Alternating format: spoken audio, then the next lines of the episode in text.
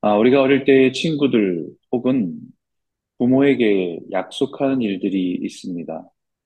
그 약속의 의미보다 좀 더 강하게 표현할 때는 맹세를 할 때도 있죠. 하늘에 맹세하는데 내가 절대 그런 일은 없다라고 우리는 자기가 말하는 것에 진, 진, 아, 진위성을 강조하기 위해서 하늘에 맹세하거나 어디 어, 다, 더 다른 것에 맹세할 때도 있습니다. 아니면 자신의 그런 결심을 더 분명하게 강조하기 위해서 맹세할 때도 있죠. 하늘과 땅에 맹세할 게 만약에 내가 아, 또 이런 일을 하면 뭐 내가 사람이 아니다, 개다, 뭐 이렇게 얘기하기도 하고, 어, 뭐 이런 극단적인 맹세까지 들어본 일도 있습니다. 아, 약속은 서로 상호 간의 신뢰의 관계 속에서 어, 자연스럽게 이루어질 수 있는 것이죠. 맹세 또한 서로의 신뢰 관계 속에서 더 강한 확신과 신뢰를 요구하는 것이 맹세입니다.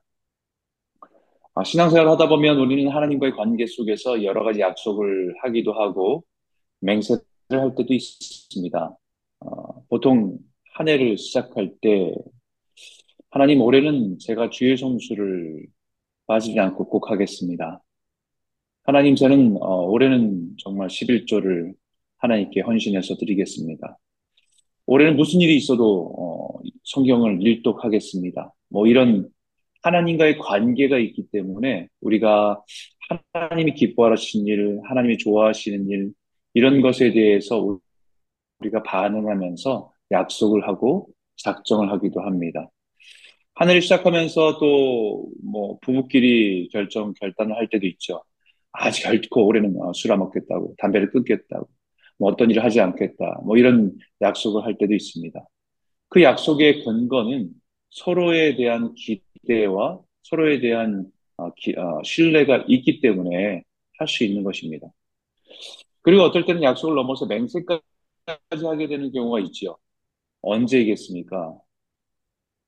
약속과 달리 맹세를 할 때가 있어요. 대부분 언제, 언제입니까? 다급할 때. 하나님 이번에 저만, 저에게 이 문제만 해결해 주시면 제가 이런, 정말 이런 삶을 살겠습니다. 하나님 한 번만 살려 주십시오. 이번만 잘 되면 제가 교회에 이렇게 헌신하겠습니다. 선교를 위해서 이렇게 헌신하겠습니다. 라고 맹세할 때도 있습니다. 이런 것을 다 소원이라고 하죠. 그리고 그런 내용의 기도를 소원 기도라고 합니다.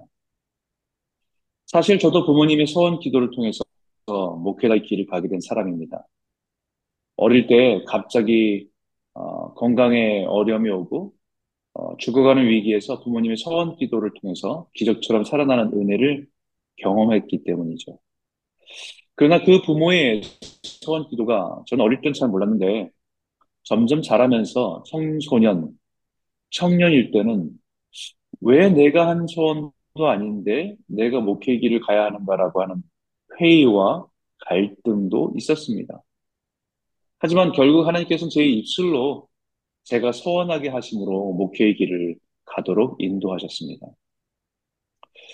어떤 상황이든 하나님 앞에 소원한 것이 있으면 소원한 것을 지키고 행하는 것이 중요합니다. 전도서에 보면 네가 하나님께 소원하였거든 갚기를 더디게 하지 말라. 하나님은 우매한 자들을 기뻐하지 아니하시나니 소원한 것을 갚으라라고 말합니다. 소원한 것을 지키지 않고 갚지 않는 자를 우매한 자라고 말합니다. 민수기 30장에도 사람이 여호와께 소원하였거나 결심하고 서약하였으면 깨뜨리지 말고 그가 입으로 말한 대로 다 이행할 것이니라 라고 분명하게 말씀합니다. 이것은 하나님과의 나와의 인격적인 신뢰 속에서 약속을 한 것이기 때문에 지켜야 함을 강조하는 것입니다. 심지어는 어떤 급하고 어려운 상황 속에서 하나님의 절대적인 도움을 구하며 맹세한 소원조차도 잊어서는 안 되는 것입니다. 그런 맹세와 같은 소원이 잘 지켜지지 않는 이유가 뭘까요? 그렇게 다급하게 맹세했음에도 불구하고 지켜지지 않는 이유가 뭘까? 사람이 화장실 갈 때와 나올 때의 마음이 달라지기 때문입니다. 그렇기 때문에 하나님께서 그 서원을 반드시 지킬 것을 원하는 것은 그 맹세의 내용 자체가 아니라 하나님과의 관계가 더 중요하기 때문입니다. 하나님과 관계가 더 새로워지고 든든해지기를 원하시기 때문입니다. 만약 그 맹세가 당시에는 너무 급한 나머지 한 맹세였는데 나중에 문제가 해결되고 나면 본전 생각이 나기 마련입니다. 그 문제가 해결되었을 때에 자기가 맹세를 했음에도 불구하고 하나님께서 자기의 기도를 들으시고 응답하셨다고 인정하기보다는 어, 어쩌다가 자연스럽게 문제가 해결된 것이라고 믿고 싶은 마음으로 돌아가는 경우가 많기 때문입니다. 목회를 하다 보면 이런 경우를 참 많이 봅니다. 건강의 위기, 사업의 위기, 자녀의 위기 앞에서 그렇게 마음이 강팍했던 분도 지푸라기라도 잡고 싶은 심정으로 아, 이 일만 해결되면 아이의 건강이 회복 회복시켜 주시면 이 위기를 잘 넘길 수만 있게 하신다면 제가 이렇게 하겠습니다라고 다짐하는 다짐하고 결정했던 분도 나중에 시간이 지나고 다시 만나면 눈빛이 바뀌어 있는 것을 볼 때가 얼마나 많은지 모릅니다. 자신이 그런 위기 속에서 어, 그때 위기 속에서는 하나님을 인지하죠. 아, 하나님 앞에서 내가 아, 잘못한 것은 없는가? 이 일을 통해서 어, 하나님께 하나님께 좀 더 가까이 돌아오기를 원하시는 거구나라고 영적인 센스를 발동하며 그것에 대한 인지를 하고 그것에 대한 돌이키려고 하는 그런 마음으로 어, 대할 때는 그런 눈빛과 그게 다 해결되고 나면 언제 그랬냐는 듯이 어, 그 눈빛 자체에서 강팍해져 있는 모습을 볼 때가 아, 그리고 하나님 앞에 목을 곧게 세우는 일이 얼마나 많은지 모릅니다. 하나님께서 함부로 소원하기를 원하지 않으십니다. 아니, 소원하고 그 소원을 지키지 않는 것이 하나님을 함부로 대하는 것입니다. 그리고 심지어 소원하고 갚지 아니하는 것보다 소원하지 아니한 것이 더 나으니라고 말할 정도입니다. 그러나 하나님께서는 우리의 삶을 소원하도록 몰아가실 때가 있습니다. 경제적인 위기를 만나게 하시기도 하고, 자녀의 건강의 위기를 만나기도 하고, 여러 가지 위기를 만나게 하심으로 그 사람을 소원하도록 몰아가실 때가 있습니다. 단 한 가지 목적입니다.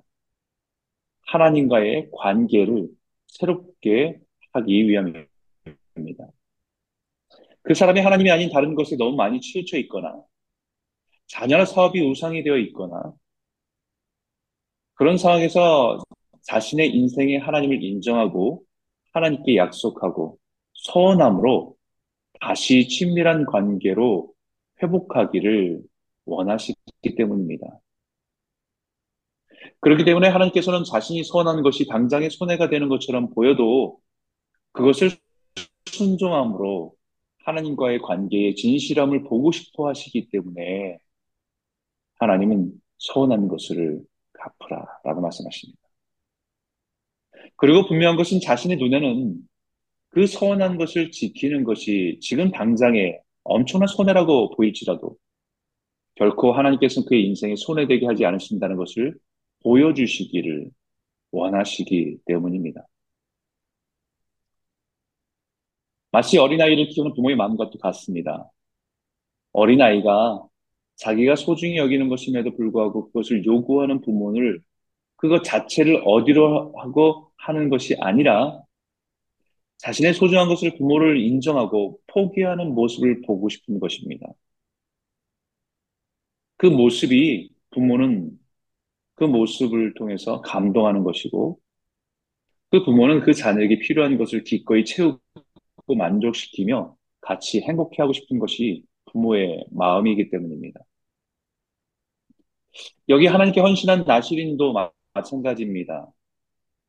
부모에 의한 소원이든 자신이 정한 소원이든 하나님을 위해서 살아가는 나신이 된다는 것은 특별한 은혜입니다.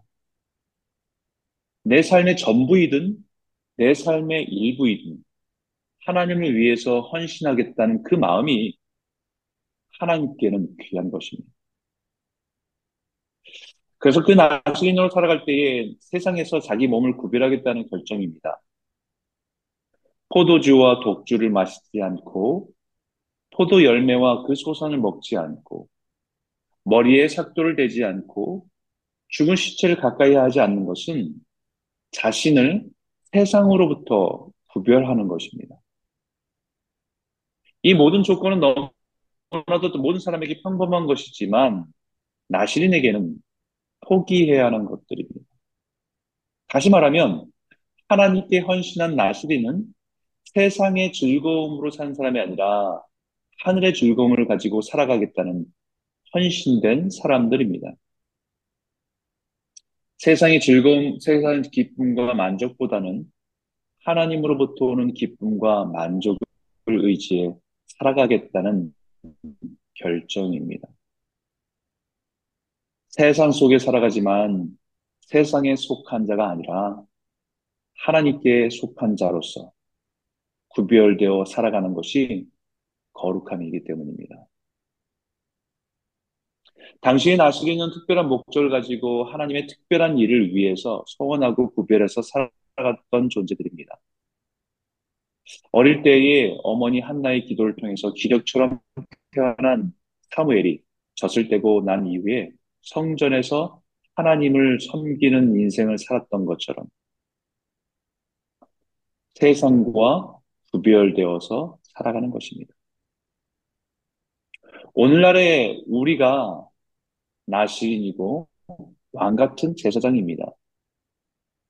세상과 구별되어서 세상의 즐거움보다 하늘의 즐거움과 기쁨을 가지고 살아가기로 한 사람들이죠. 오늘 이 말씀을 통해서 우리가 다시 한번 기도하고 나아갈 때 하나님 우리가 이 시대에 나시린으로 또 왕 같은 제사장으로 구별되어서 살아갈 때 하나님만이 우리의 삶의 인생의 목적되고 또 하나님만이 우리의 기쁨으로 살아가는 성도로 살 수 있도록 우리를 붙들어 주시옵소서.